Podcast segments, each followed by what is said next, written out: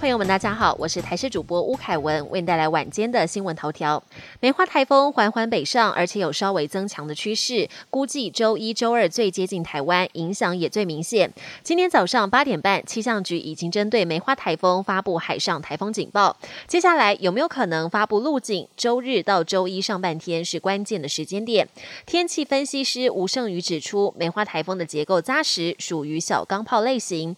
气象专家彭启明表示，跟轩兰诺台风相比，梅花台风范围较小，但移动速度慢。而气象专家也提醒，慢台风影响时间长，累积的降雨也容易多。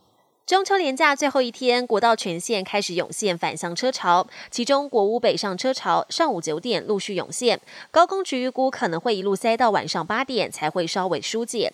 不过考量到国屋主要替代道路台九线受到台风影响，路况不佳，因此高工局宣布取消国屋北上下午两点到晚间九点的高承载管制。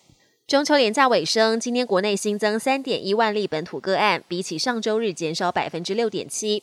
疫情正在升温，确诊数却下降。指挥中心分析，应该是假日效应，预期周一还会再降。而中秋节不少海外国人返乡，让边境检疫的问题再度浮上台面。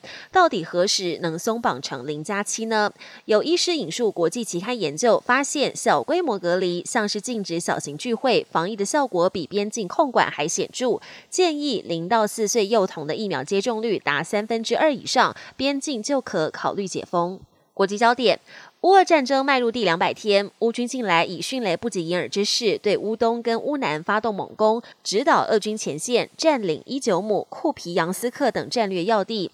乌克兰总统泽伦斯基宣称，乌军九月以来已经收复两千平方公里的领土。